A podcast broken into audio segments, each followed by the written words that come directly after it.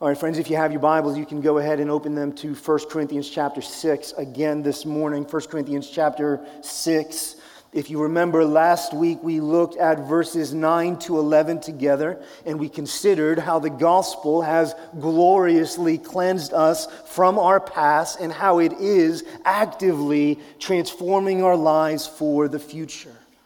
And as we're going to see in just a moment, Paul talks about several sin categories in these verses. Sin categories that, if not repented of by a person, Paul says in an absolute sort of way, that person will not inherit the kingdom of God.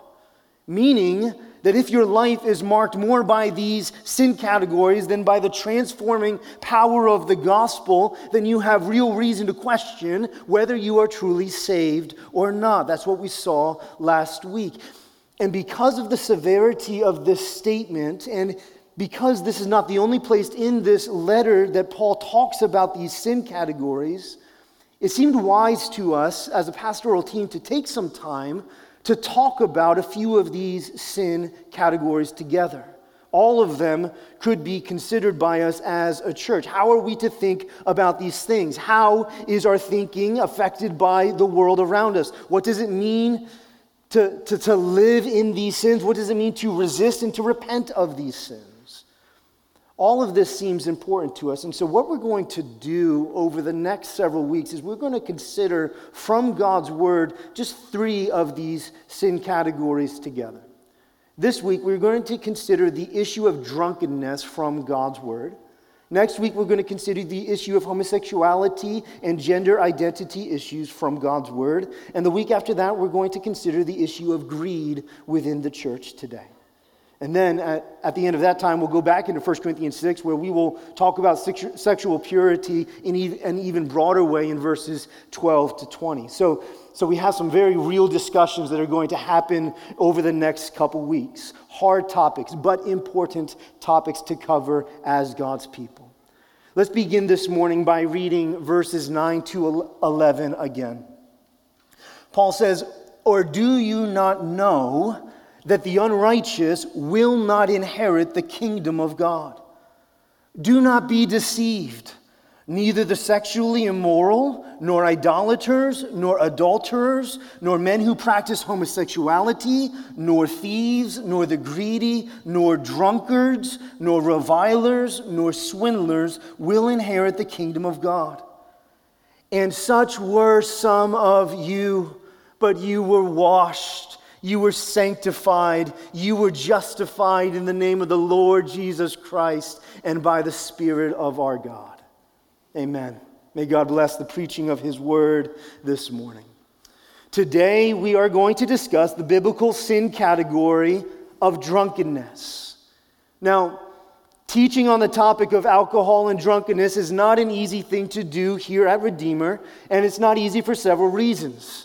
In some churches, there is a greater deal of unity around a topic like this because of the strong and outspoken stance that that church may have taken either for or against the use of alcohol. But because here at Redeemer Fellowship, we have not taken an official stance that tells people that they should or should not drink alcohol, we very likely have people who are in many different places of conviction about alcohol. There are probably people here who think that drinking any alcohol is a sin against God. There are probably people here who feel too much freedom to drink and in their freedom have become careless about their drinking. And there's probably everyone in between as well. And what this means for us this morning is that we need to address this topic very clearly from God's word alone, not from our personal perspectives or, or opinions or emotions, we need to speak to it from God's word, and we need to speak to it with both grace and truth. Friends, we need to speak to it with grace because there are those here who have had a past addiction with alcohol, or whose family was marked by alcohol abuse, or who have lost a loved one due to someone else's drunkenness. And for that person, if that is you, this is an emotionally charged topic. You have a lot of personal history that goes into what you think about this topic. And so, listen, the very last thing that we want you to do is that we want to do is to speak about this carelessly or in a trite way or in a cavalier way. Please know this morning that that nothing that we are going to, to say today or that we're going to see in Scripture today is going to affirm the abuse of alcohol or the actions of those marked by drunkenness. We hope and pray that we can speak about this topic this morning in a very balanced way from God's Word and in a way that's truly helpful and even encouraging to you, even despite your history with it. We also need to speak about this topic with biblical truth because there is a great need within the church today to be better informed about this topic. There are some who need to see the allowances of Scripture more fully, and there are those who need to hear the warnings of Scripture more loudly. And so, this is our prayer that God would speak both grace and truth to all of us this morning. The main idea for our sermon today is this Alcohol is a gift from God that we can enjoy with wisdom, but that should never lead to drunkenness. Alcohol is a gift from God that we can enjoy with wisdom, but that should never lead to drunkenness. And so, as we consider this, we have three questions to ask. According to God's word, question number one Are Christians allowed to drink alcohol? According to God's word, question number two Are, are Christians allowed to get drunk? And then, according to God's word, question number three how are Christians to wisely think about and enjoy alcohol in their lives? Those are our three questions. Let's begin with the first question. Number one Are Christians allowed to drink alcohol? Folks, this question has been around for a really long time. Can Christians drink?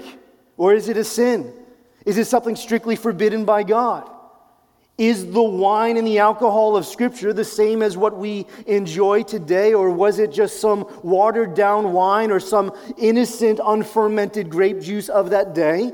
Or if it really is wine, if it really is fermented, was it permissible in, for pleasure, or was it just for medical purposes? Are Christians allowed to drink alcohol?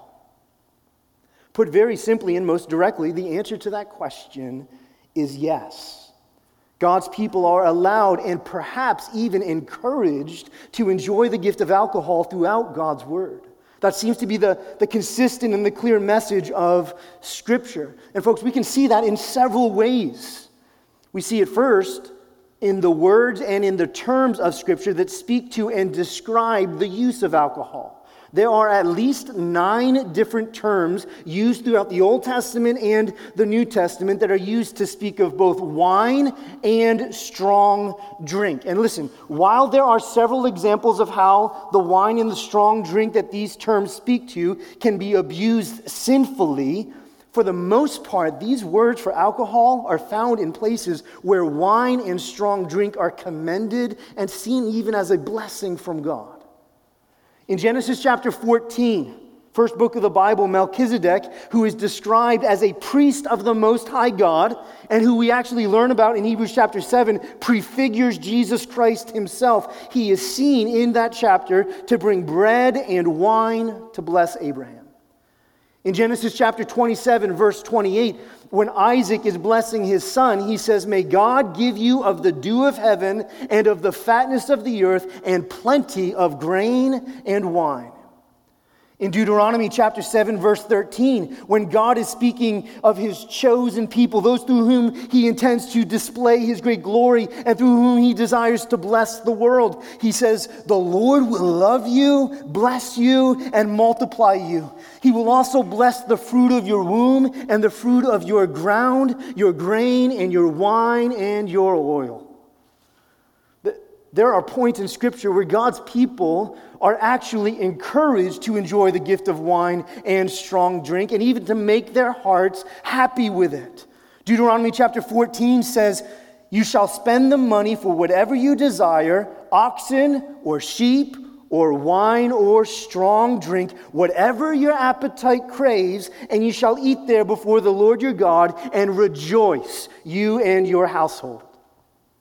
In Proverbs chapter 9, verses 1 to 5, the experience of God's people of having God's wisdom within their lives is likened, it is compared to the joyful experience of drinking wine. And we, we have to ask If God was so opposed to alcohol and wine, would he really use an analogy of it to speak to the effect of his wisdom on our lives?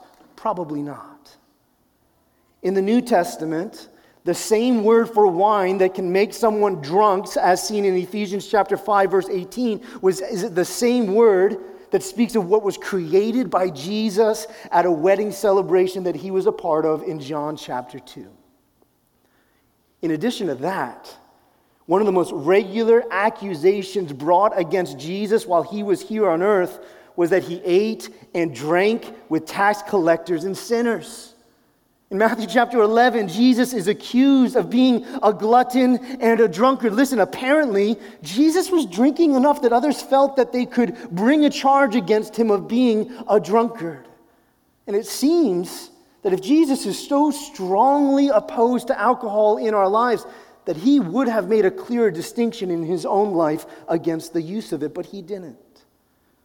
So, friends, all, all of these texts and many more seem to strongly affirm the use of alcohol and wine among God's people. Even many of the Hebrew words, which specifically mean strong liquor or fermented drink and clearly have the ability to make drunk, they are seen as gifts from God and as a sign of his blessing. So the argument, the argument that says that the wine of the Bible isn't really what we have for alcohol today, that doesn't really hold up when you look at scripture because besides the fact that they would have had no refrigeration in biblical times to keep their grape juice from fermenting, the, the words throughout Scripture used for wine and strong drink are clearly alcoholic. They clearly have the ability to make one drunk. In fact, in Isaiah chapter 1, verse 22, it is weak and watered down wine, which is seen as being as worthless as silver that has been mixed with dross. Weakened and watered down wine is not seen as a blessing, but as a curse to God's people. Also, the argument that says that wine was just used as a medicine for health reasons doesn't really stand up either because, because so many texts invite us to enjoy and to rejoice in the gift of wine as a celebration. And last time I checked, we're not taking our medicine bottles and cheering one another in celebration. That's not how it works. And so, in all of this, we see that wine is allowed and even encouraged by God. Now, the question is why? Why is wine and alcohol so encouraged? we get glimpses of wine in several ways throughout our Bibles. First of all, because like all of God's creation, everything that we have in our lives. Wine and alcohol can just be a, a joyful experience of His grace and His kindness towards us. Like, like all of creation, the, the thoughtful and the intentional enjoyment of, of wine and of alcohol can even be a worshipful experience of the God who gave these good gifts to us. He could have made it taste like sawdust, but He didn't. He gave us pleasure in these things. Psalm 104 speaks of God's loving kindness and goodness towards us when it says that God enabled us as men to make wine to gladden the hearts of men. It's His doing. But second, we see throughout Scripture that wine and alcohol are given as a sign of God's favor and blessing in our lives, and that it is most often enjoyed while we are in a place of stability and rest and celebration of Him together. Deuteronomy chapter 14 speaks to this and how we are to, to buy food and drink in order to rejoice in the Lord and in His strength. So, so throughout the Old Testament, there are regularly moments when God's people celebrate who they are in God by enjoying the gift of wine and alcohol. And, and there's a strong longing for a day when the stability and the security and peace of God would be known in even greater ways. And what will that day look like? There'll be a lot of wine to enjoy on that day as well. Amos chapter 9, verse 13 Behold, the days are coming, declares the Lord, when the mountains shall drip sweet wine and the hills shall overflow with it. God is reminding us that a day is coming when peace and security will be the experience of God's people more than the trials and the sufferings of this life.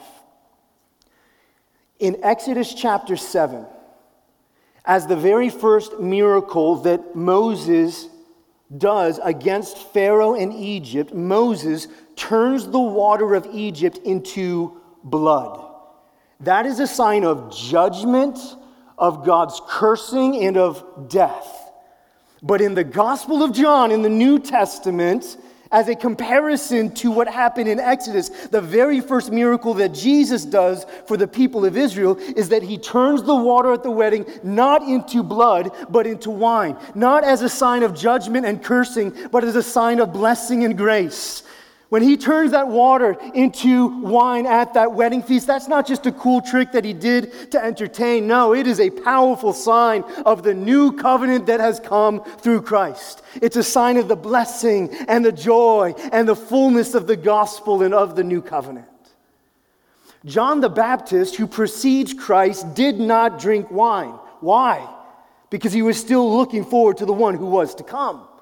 But Jesus, our Savior, came and drank wine and also gave us wine. Why? Because He was the one who was to come. He was the Lamb of God who takes away the sins of the world. He was the bread of life, the true vine. Jesus brings the new covenant to His people, even within the sign of the new covenant, which is the table which we will celebrate in a few moments. He gives us wine. So, so are God's people allowed to drink wine? Yes. Why? Because it is a glorious and a beautiful sign of the favor that we have with God through the gospel. In the Old Testament, it was a sign and a foretaste of the favor that was still to come, and now it is a sign of the favor that has been given through Christ. We're not waiting for our Savior anymore, amen?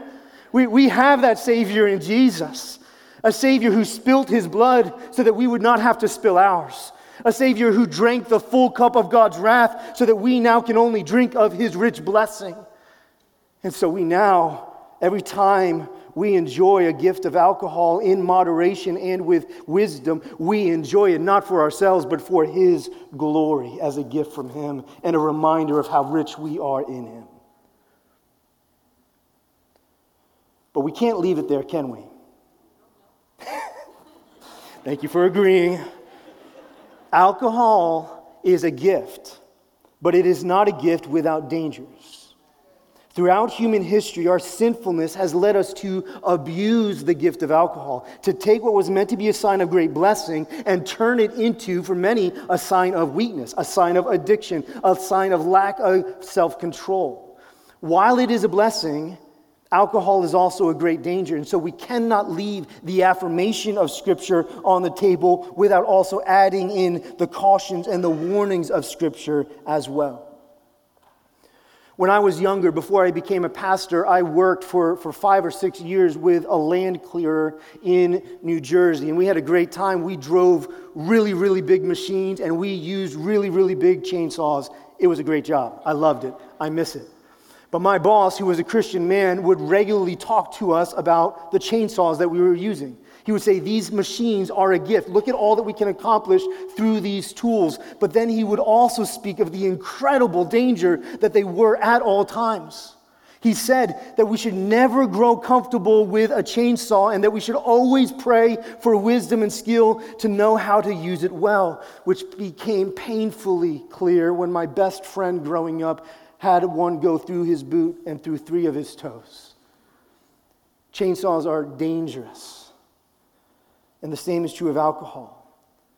It is a gift to be enjoyed, but also a dangerous substance that we need to think carefully about. I recently read a book called The Naked Mind by Annie Grace. It's about finding freedom from alcohol and how to change your life if you are in bondage to alcohol.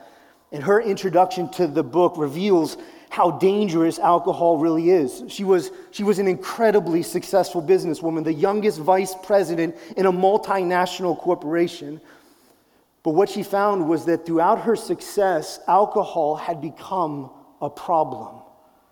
At first, it was something that she did just to fit in and to make kind of career connections at her job. But then she found that it was present in every arena of her life. She says this in her introduction. She says, 3:33 a.m.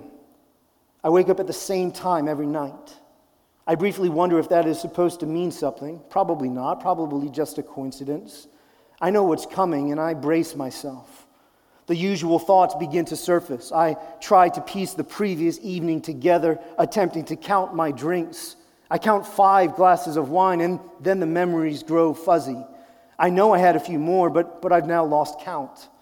I wonder how anyone can drink so much. I know I can't go on like this. I, I start to worry about my health, be, beginning the well trodden road of fear and recrimination. What were you thinking? Don't you care about anything, anyone? How will it feel if you end up with cancer? It will serve you right. What about the kids? Can't you stop for the kids? Or Brian? They love you. There's no good reason why, but they do. Why are you so weak, so stupid? If I can just make myself to see the horror of how far I've fallen, maybe I can regain control.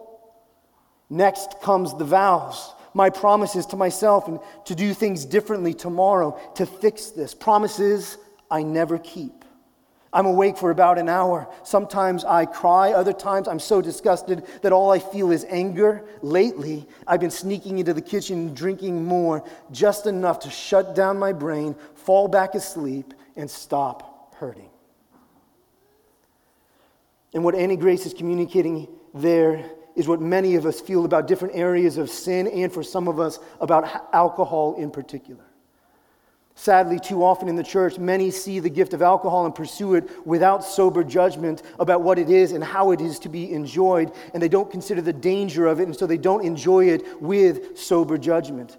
But, church, listen, the Bible gives strong warnings about the danger of alcohol and the pit that it is. Proverbs chapter 20, verse 1 Wine is a mocker, strong drink, a brawler, and whoever is led astray by it is not wise. And so we must consider the warnings of Scripture as well, which brings us to our second question. Question number two Are Christians allowed to get drunk? Put very simply and most directly, the answer to this question is no. While Scripture makes it very clear that, that wine and alcohol are permissible, Scripture is equally clear on the fact that drunkenness is not allowable. It's not. In Genesis chapter 9, Noah is shown to get drunk, and it is a sign that the sinfulness, the fallenness of humanity had continued on even after God's judgment in the flood. In Genesis chapter 19, Lot's daughters sin when they lead him to get drunk with wine. In Deuteronomy chapter 21, a son is stoned to death for being a glutton and a drunkard. In 1 Samuel 25, part of the, the foolishness of the man named Nabal was that he was seen to be very drunk. Proverbs 23 instructs the wise not to be among drunkards. Throughout the book of Isaiah and the other prophets, God regularly condemns the nations as those who are drunk and who lack self control in their lives. Throughout the New Testament, drunkenness is seen in the different lists of vices and condemnable sins, such as 1 Peter chapter 4 verse 3 and our text 1 Corinthians chapter 6, where it says that with the unrepentant adulterers and thieves and swindlers, drunkards will not inherit the kingdom of God. And Ephesians chapter 5, verse 18 says very quick, quickly, clearly do not be drunk with wine. These texts are not just talking about the desperate alcoholic out there. It's talking about those who, like the world around us, regularly numb their lives through drinking too much. Drunkenness or alcohol abuse is never affirmed and is strongly forbidden in Scripture. Now, again, the question is why? If alcohol is affirmed so clearly as a gift, why is drunkenness condemned so severely? Well, Scripture gives us several reasons. First, according to Scripture, drunkenness is sinful because it is seen as a lack of self control. Self control is the God given ability to control how much you enjoy anything that is not God Himself. And self control is a distinctive mark of Christians, of those who are God's people. It is spoken of in Galatians 5 as a fruit of the Holy Spirit within us. We're able to be controlled by Him and not by anything else. Proverbs chapter 28 says that the, the man without self control is like a city with its walls broken down. Second of all, according to Scripture, drunkenness is sinful because when we're drunk, we blend into the world around us rather than being distinct from the world as we are called to be. You can probably see this most clearly in the book of Ephesians. After beautifully articulating the power of the gospel in our lives, Paul goes into great detail about how the church is to be distinct from the world around us. He says that if we have learned Christ, meaning if you understand the gospel, if you love Jesus for who he is, if you have put off your old self and been raised a new creation in Christ, then, he says, speak truth rather than lie. He says we are to be generous rather than steal. He says we are to encourage and build up rather than tear down. He says we are to be pure rather than impure. And Ephesians chapter 5 verse 18, we are to no longer get drunk with wine, but be filled with the Holy Spirit. To get drunk is to act like our old selves and to blend into the world around us. James in James chapter 4 says that friendship with the world is enmity with God. Paul says in 1 Thessalonians chapter 5, listen, for you are all children of light, children of the day. We are not of the night or of the darkness. So then let us not sleep as others do, but let us keep awake and be sober. For those who sleep, sleep at night, and those who get drunk are drunk at night. But since we belong to the day, let us be sober, having put on the breastplate of faith and love, and for a helmet, the hope of salvation. We are to be distinct from the world and from their drunkenness. Third, according to Scripture, drunkenness is sinful because it is, it is an escape from our circumstances and a pursuit of peace that is not God's peace, but earthly peace. It is an earthly escape. And friends, this is very important to see. In Luke chapter 21, Jesus says, Watch yourself lest your hearts be weighed down with dissipation and drunkenness and the cares of this life, and that day come upon you suddenly like a trap. But stay awake at all times, praying that you may have strength to escape all these things. Jesus says that the, the way to deal with the cares and the burdens of this life is not through drunkenness, but through prayerful alertness and dependence on God. Listen, drunkenness is not just a problem for the hardcore alcohol who drinks bottles and bottles every night by himself. No, this is an increasingly severe problem among seemingly normal men and women, seemingly stable men and women, even within the church, who, because of pain and sorrow and disappointment in their life, are at the bar every night of the week, numbing their souls, or every weekend, or drinking themselves to sleep in the privacy of their homes every night. We're seeking escape. I heard a Christian commentator speak about the fact that in significant parts of America, the life expectancy of the middle class, middle class men and women, the life expectancy is decreasing rather than increasing. Life expectancy is, is being lowered, which should never happen in a first world country like ours. But here in America, life expectancy is lowering because men and women are drowning their sorrows away, their disappointments away, their pain away with alcohol and prescription drugs and even hardcore drugs. Drugs and alcohol abuse are huge issues, not just not just for the homeless man on the street corner who is trying to get his next fixed, but for the lonely college student, or the middle class dad, or the stay at home mom, or the company executive woman, for those who can't deal with the pressures of life and who need to find release and comfort some other way, but who are looking in all of the wrong places. Redeemer Fellowship, what a picture this is in our culture of the need for the gospel. What a need for the church to, to show the world that peace and hope and, and contentment does not come from forgetting your problems through, through drinking alcohol or any other substance. No, peace and hope and even joy comes from taking every one of our problems, every one of our burdens, every one of our cares, every one of our many disappointments, and turning to King Jesus for help and for the comfort that we so desperately need.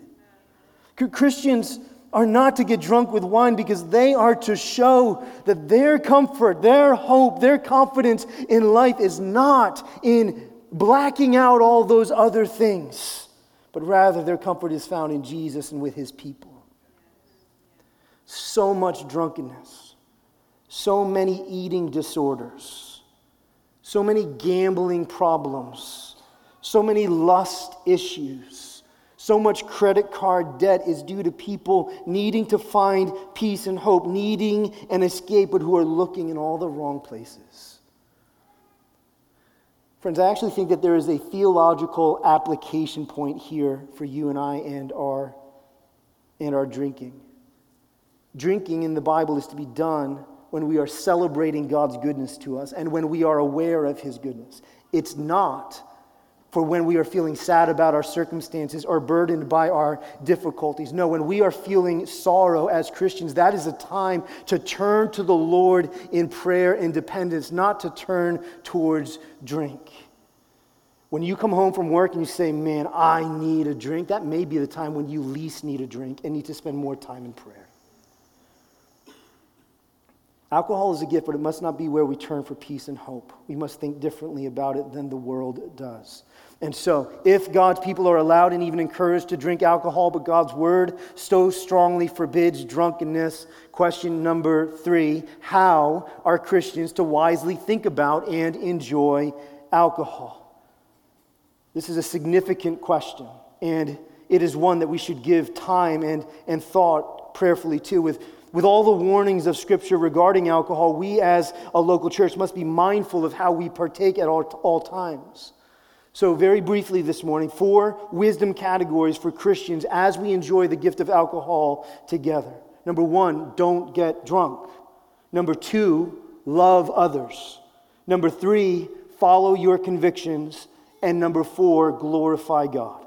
Don't get drunk, love others, follow your convictions, and glorify God. First of all, Christians, in godly wisdom, don't get drunk.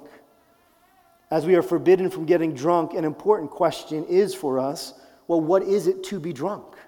How do we know where that line is? Scripture doesn't give us a clear line, and we all have different capacities for alcohol, so we can't just say, well, two beers and only two beers, or wine and beer in moderation but no liquor. Scripture doesn't enable us to draw those lines. So, what we need to do is consider other guidelines of Scripture. For starters, the Greek word for debauchery, which is oftentimes connected to drunkenness, the Greek word for debauchery means excess. To be drunk seems to be to partake in a way that is beyond what is normal or healthy or balanced. And I think we all have a category for what that is in our lives. Let me say this sometimes it can be helpful to get an outside perspective on what that is in our lives. Sometimes it's good to ask others whether they see us as being excessive in our drinking or not, and what it is that they specifically see about us in that. Whatever they say can be a very helpful guide towards finding out what is drunkenness for you and avoiding it. Another guideline to consider is the loss of discernment the sense of being disconnected from reality. As we said earlier, Christians are to grow in discernment, not be lessened in it. And so we are to be watchful and vigilant as we wait for Christ's return. That requires sober mindedness, that we know can be lost when we are drunk. The world should see God's people as not disconnecting from reality, but as always being led by the Spirit of God rather than by any other substance in their lives. Christians in godly wisdom don't get drunk. Let me say this very quickly. If you think about your patterns of drinking and you see that you have a pattern of drunkenness, or if you see that you are too dependent on alcohol, let me encourage you to repent today. Let me encourage you not to be condemned, but to, to come and speak to somebody quickly today or this week and to ask for accountability and care in that area. Second of all, Christians in godly wisdom love others. One of the, one of the most significant and most appropriate concerns about the use of alcohol within the church is how it affects those around us primarily those in our church who are prone to addiction or who, because of their history, have chosen to avoid alcohol because of the harm that they have experienced. If we personally feel freedom to partake in alcohol, one of the most significant responsibilities that we have is to care for and to protect brothers and sisters who don't feel that freedom because of their own struggle with addiction or someone else in their life. Now, listen, I do not think that this means that we can't ever drink around those brothers and sisters. I think that if Christians were to be always controlled by the potential weaknesses of those around them, I don't think Jesus would have made such good alcohol at that wedding. He didn't seem to be mindful of every possible person who might be affected by that. So I don't think that it means that we can't ever drink around brothers and sisters who struggle, but it does mean that we care for them as thoroughly as we can and that we be willing to not enjoy alcohol at certain times if it is going to needlessly tempt someone who is in that place. And friends, we're going to talk about this a lot more in the book of 1 Corinthians. 1 Corinthians chapter 8, Paul says, If food causes my brother to stumble, I will never eat meat again, lest I make my brother stumble. There's a love in that that we need to adopt for ourselves. Another way that we can love others is not by judging others who make different decisions than us. Third, Christians in godly wisdom follow their convictions. In Romans chapter 14, Paul speaks to the issue of, of different people within the same church who have different levels of conviction. Some feel the freedom to partake, some do not. And what is very interesting about the text in Romans chapter 14 and even in 1 Corinthians 8 is that Paul both legitimizes and criticizes both places of conviction. First, he says that the person who does not feel the freedom to drink I don't mean to offend, but Paul actually says that that is the weaker brother or sister. They're weaker in that their understanding of the gospel hasn't allowed them to enjoy the gifts that God has given them to enjoy. He actually says that to have a stronger conviction against partaking is not necessarily a sign of spiritual maturity and strength, but of spiritual immaturity and weakness. He says that they're the weaker brother. But listen, he does not say he does not say that that means that they should go against their convictions, therefore. In fact, he says that for the person who feels a conviction against drinking, but because of social pressures, either within their friends or the world around them, goes against those convictions and drinks, Paul says that for them, drinking alcohol is sin.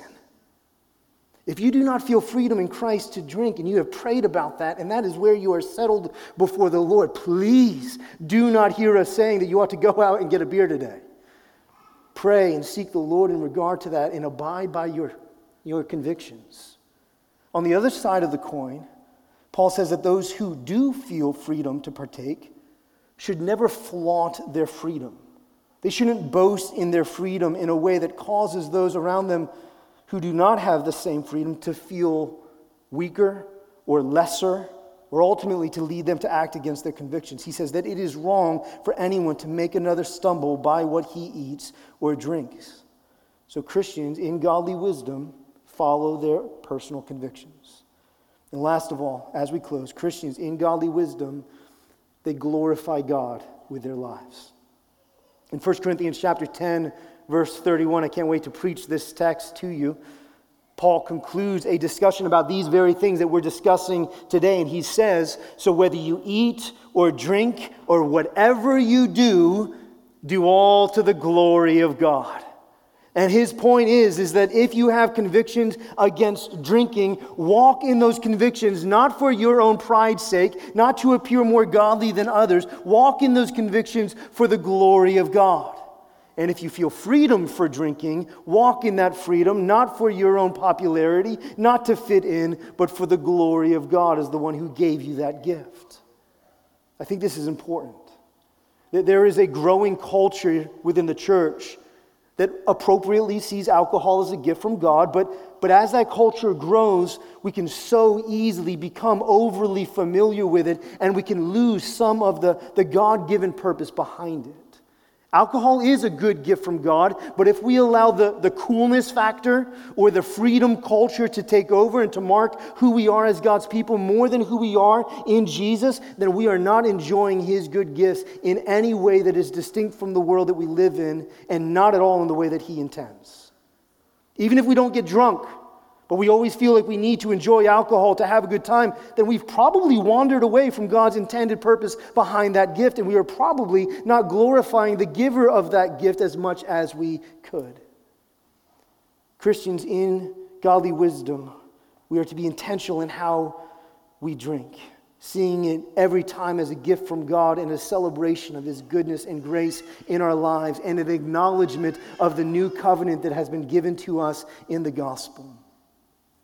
Redeemer Fellowship, may we hear the, the warning of 1 Corinthians 6, and may we seek by God's grace to walk in humble wisdom before Him, being self controlled, always aware of the community of believers that we are a part of, and enjoying the good gifts of God fully and wisely unto our King and for his glory. Amen. Let's pray.